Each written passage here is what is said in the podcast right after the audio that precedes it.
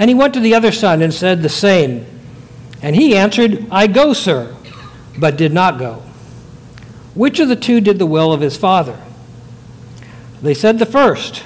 Jesus said to them, Truly I say to you, the tax collectors and the prostitutes go into the kingdom of God before you. For John came to you in the way of righteousness, and you did not believe him, but the tax collectors and the prostitutes believed him. And even when you saw it, you did not afterward change your minds and believe him. The word of the Lord. Gracious and Heavenly Father, I pray that you would give us ears to hear and hearts to respond to what you're teaching us this morning. In the precious name of your Son, Jesus Christ. Amen. The setting here for our passage is that last week before Jesus' death and resurrection, the Passion Week. In it, the series of events had already been set in motion that would ultimately lead to Jesus' crucifixion. The day before, Jesus had entered the city of Jerusalem with the crowd shouting, Hosanna to the Son of David. Blessed is he who comes in the name of the Lord. After coming into the city, he had gone to the temple and he had cleared out the money changers, saying, My father's house will be a, called a house of prayer. Then the blind and the lame came to him, and he healed them there in the temple. This is now uh, the next day uh, that Jesus is coming back into the temple to teach, and these things that uh, the authorities are referring to as these things, this is what they're talking about. This uh, drama unfolds with Act One, the confrontation. Jesus enters the temple and he begins to teach. The chief priests and the elders of the people, those who are in charge of that space, they see him and they're ready for him this time. Yesterday, they may have caught them a little bit unprepared, but today they're locked and loaded, they're ready. They make a beeline for him and they've got their question in hand. Uh, by what authority are you doing these things? And who gave you this authority? Uh, they, um, this is not really a, a, genuine quest for information. This is more of a challenge. Uh, they, um, they assume that they know the answer to their question, and they assume that whatever answer Jesus gives will in some way uh, benefit them. They can use that in, in some way. Um, for several years, I, I, served as director of the Arkansas Department of Health, and uh, during that time, many times I had the opportunity to answer questions posed to me in public settings. Uh, sometimes um, they were from state legislators, sometimes they were from members of the media, reporters, other times they were other members of the public. And I quickly learned that not every question is, is actually a, a quest for information um, or knowledge. Um, some of the questions are not actually questions at all, they're just kind of long statements that are designed mostly to bring attention to the person asking it or, or whatever issue they're interested in. There are some questions that are really kind of trying to, to trip you up. Um, some of them are, are designed to try and get you to say something that the speaker uh, wants you to say, or at least to generate a, a nice soundbite um, that can be taken out of context and used uh, for some other purpose. Uh, there are some of the questions, though, that are, are more like this a direct challenge. Uh, by what authority are you doing these things? Who has given you this authority? When those questions comes, when those questions come, uh, you, you need to know your statutory authority, and not only that, you need to be able to back it up with uh, specific citations in the legal code. Well, this is the kind of, of question that, uh, that, that Jesus uh, was presented with. And, and again, those who are asking made many assumptions. So I'd like to talk for just a moment about assumptions.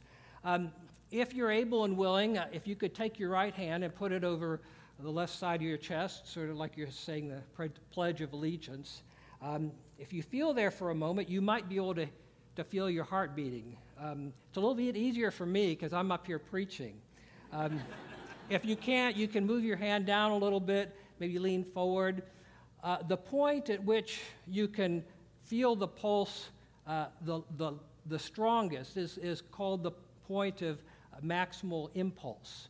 and uh, that's part of the cardiac exam. You, you can stop uh, listening. Now, if you didn't hear your heart, if you didn't feel your heartbeat, um, uh, don't worry. If you can hear my voice, your heart is probably beating.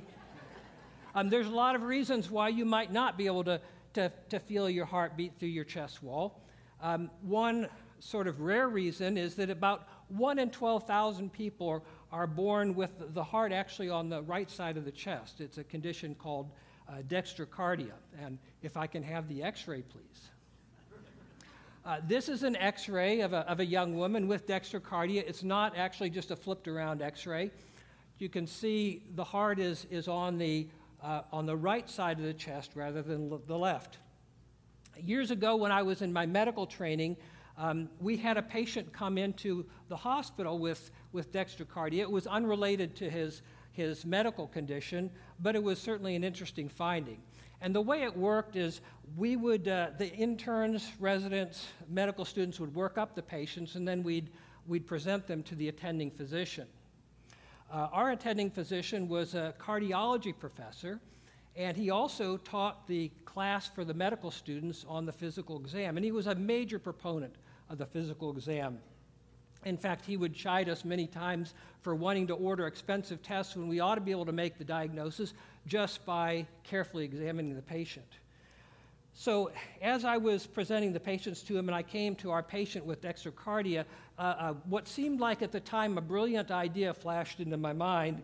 Um, and so I said to him, This patient has a very interesting chest exam. Um, what I could do is present the patient to you, and then we could actually go to the bedside. You can examine the chest and then describe it you know, to our team. Well, my professor thought that that was a wonderful idea. So off our, we went, our whole entourage of medical students and interns, and uh, came to the, to the patient's room.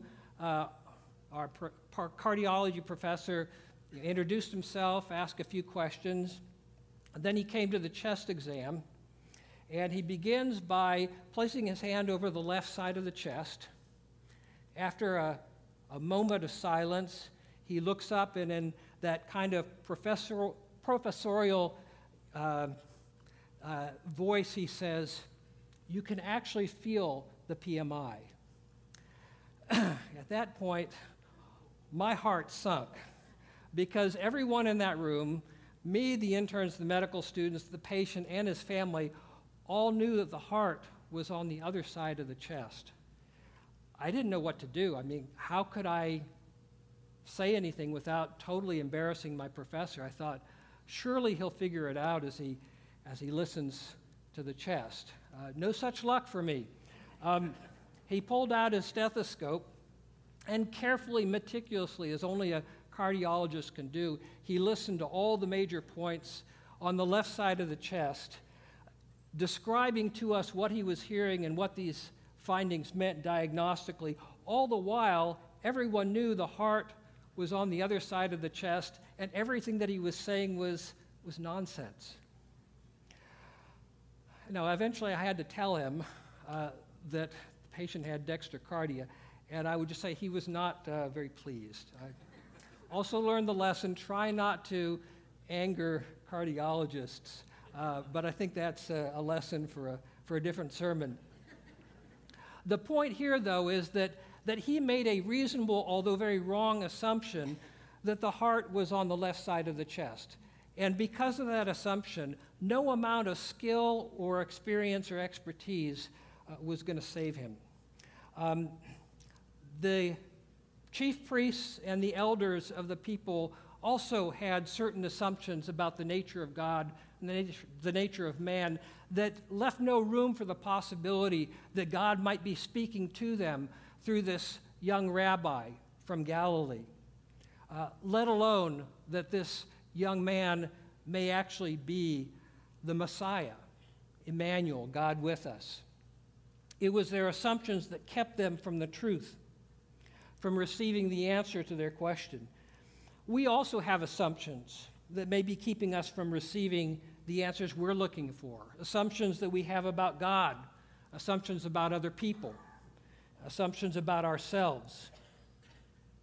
My wife and I served as uh, medical missionaries in Kenya for a number of years. During that time, one of the difficult theological questions that we grappled with was how can a good God allow so much human suffering? Behind this question, there are many other questions. What is the nature of suffering? Is suffering the same as evil? Can good ever come from suffering? And what about the sufferings of Jesus? Jesus came to give us eternal life, yet this period of time between our physical birth and physical death is such a tiny sliver of, of eternity. So, why do we assume that God's primary concern should be our, comfort, our material comfort in this life? Scientists who do research will oftentimes say if, if none of the answers make sense, uh, make sure you're asking the right question. And that's true also for us. If none of the answers that we're getting uh, make sense to us, let's go back and examine our assumptions. Make sure we're asking uh, the right questions. If you're not hearing what you're listening for, maybe your stethoscope is on the wrong side of the chest. What are your assumptions? That brings us to Act Two. Uh, I'm of, of, the mind that most questions actually should be answered with an answer rather than with a question. It's um, sort of low level annoying to me when people uh, respond to my questions with questions. You know, so Socrates, why do you answer every question with a question?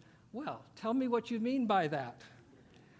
Um, however, there are some questions that probably are best responded to with, with another question. In my house, at least, um, the question, Where would you like to go uh, for dinner this evening? probably is best answered with the question, Well, what are you in the mood for? Um, of course, the classic question that King Arthur was asked on his quest for the Holy Grail what is the airspeed velocity of an unladen swallow? Of course, you know, what do you mean, African or European? this question that Jesus was, was asked, uh, I think, probably fits in that uh, category of um, questions that should be answered with questions. First of all, the people asking it weren't looking for an answer. And second, Jesus had been very uh, vocal about and, and public about uh, uh, the fact that he was uh, sent to do the will of his Father, that he was on the, under the authority of his heavenly Father. This was no secret. In his question, though, uh, Jesus reveals the answer. If John's authority came from heaven, then, then so did Jesus's, because John the Baptist testified about Jesus. Uh, you have to learn to crawl before you learn to walk, and learn to walk before you learn to run. If they couldn't figure out what to do with John the Baptist, they were never going to understand Jesus. Sometimes we also struggle to understand spiritual truth because we want to skip ahead and we haven't given time to understand the basics. Cognitive dissonance is, uh, is the perception of contradictory information and the psychological stress and, dis- and discomfort that it causes. Um, things that can cause cognitive dis- dissonance for us include uh, things like actions or behaviors that are not consistent with our values or beliefs that don't uh, correspond with reality. Um, and when we hold these things that are inconsistent in our mind at the same time, it creates a lot of distress. So we're driven to try and resolve the cognitive dissonance in a number of ways. Uh, one way is by excusing or explaining, justifying, or rationalizing our behaviors so that they actually seem to make sense uh, with our values. Um, another way is to avoid, reject, or explain away information that challenges our false beliefs. The question that Jesus posed uh, to the chief priests and the elders uh, heightened the uh, psychological stress uh, that they were experiencing because of this cognitive dissonance. You can hear it as they discuss uh, his question amongst themselves. If we say from heaven, he'll say to us, then why did you not believe him? But if we say from man, we're afraid of the crowd for they all hold that John was a prophet. On the one hand, it, was it would actually be in the best interest of these leaders uh, to acknowledge John as a prophet, especially now that he was dead. Uh, prophets um, tend to be a lot safer when they're not alive to call you out as a brood of vipers. Um, but they can't do that without incriminating uh, their previous unbelief. Um, on the other hand, they really would like to be uh, popular with the people, but they know they can't do that if they reject John as a prophet. So they're supposed to be leaders, but in this case, the people are actually out ahead of them. Their need to justify their past behavior towards John is holding them back, keeping them from really seeing what God is doing now in their midst. They're trapped in the past, they're unable to move forward. Unable to resolve this cognitive dissonance, they finally give up. So they answered Jesus, We don't know. We also can become stuck in the past, unable to process new information that challenges our past behaviors or beliefs. Uh, sometimes I've, I've heard people say, I have no regrets. If I had to do it over again, I would do it exactly the same way. I think that's a good sentiment. Um, on the other hand, it also suggests that, um, that if we would do everything exactly the same way, that we've learned absolutely nothing from the experience. Um, the need to justify past decisions sometimes keeps us from learning the lessons uh, from our mistakes. Jesus, though, offers a different path to relieving that cognitive dissonance it starts with acknowledging the beliefs and behaviors that are keeping us from a deeper understanding and intimacy with God, with others, and ultimately with ourselves. And also being willing to change our hearts and minds to receive the truth. Uh, the Greek word that is used for this change of heart and mind is metanoia, and it's most often translated in our English Bibles as repentance. Where are you experiencing cognitive dissonance? Finally, this brings us to Act 3, the parable. Uh, Jesus now turns back towards the crowd and he begins to teach in parables. There are three in a row here the parable of the two sons, which is in our reading from this morning, the parable of the tenants, and the parable of the wedding feast. Even though he's pretty much wrapped up this conversation with the uh, elders of the people and the chief priests. Uh, they don't have an answer for him, so he doesn't have an answer for them. He hasn't stopped uh, uh, talking about, uh, about them or talking about the subject of authority. Let's overview this parable. There's, there's two sons. Uh, the father goes to them and uh, asks each of them to help out in the vineyard. and he specifies today, not tomorrow or some other time. Um, one says, No, I don't want to. But then later he changes his mind and goes. The other says, Oh, me, sir. Uh, maybe a little bit too enthusiastically.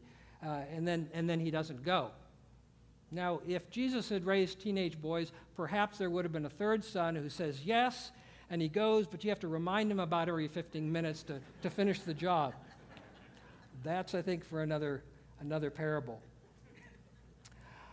So, this, uh, this parable is, on the one hand, about authority, but it's also about love. The father asks because he has authority. If they weren't his sons, he would have no business asking them to work in his vineyard unless he was willing to pay them. But it's also about love. The sons don't have to go, and ultimately, their response is motivated out of love for their father. Uh, obedience and, and, and um, uh, obedience is, is a response of love towards those who are in legitimate authority over us. Now, this isn't how we express our love to everyone. I love my children dearly, but that love does not obligate me to do everything they ask me to do. In fact, that would probably not be a very good idea at times. Um, but the particular kind of love that we have for those with legitimate authority over us involves doing what they ask us to do even when we would prefer not to. That love is tested uh, when, when the person in authority actually asks us to do something that we would otherwise rather not do. That's what the father does. And we, we know that the sons don't want to go help out because the first son says that. He says, I don't want to go. And the second son, although he seems eager, he ultimately reveals his uh, true sentiments by, by actually not doing it. Um, God does at times ask us to do things uh, that we'd prefer not to do, um, to uh, uh, take risks in relationships, to trust Him for things, to endure suffering. Um, and it's at those moments our obedience to Him is both an expression of our love for Him as well as an acknowledgement of His legitimate authority over us.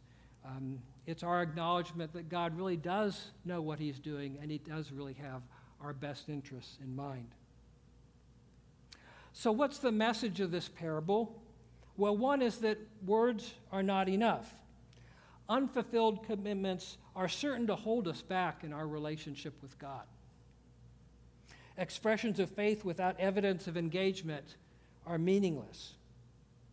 So, where do you find yourself in this story? Who are you? Have you responded to God's love and with eagerness, but then lagged behind in, in living out your identity in Christ? Um, or have you said no thank you in the past to God, but are now being drawn to respond by His mercy and love? The good news is, is that it's not too late to change our minds, not even for the second son. The tax collectors and prostitutes entered the kingdom of God first because they responded with faith and repentance. But the invitation was still open to the chief priests and the elders of the people if they would change their mind. And for us, this invitation is still open. It's still open to us today. Jesus gives us both invitation and challenge. I'd like to conclude our time this morning um, with two questions for reflection.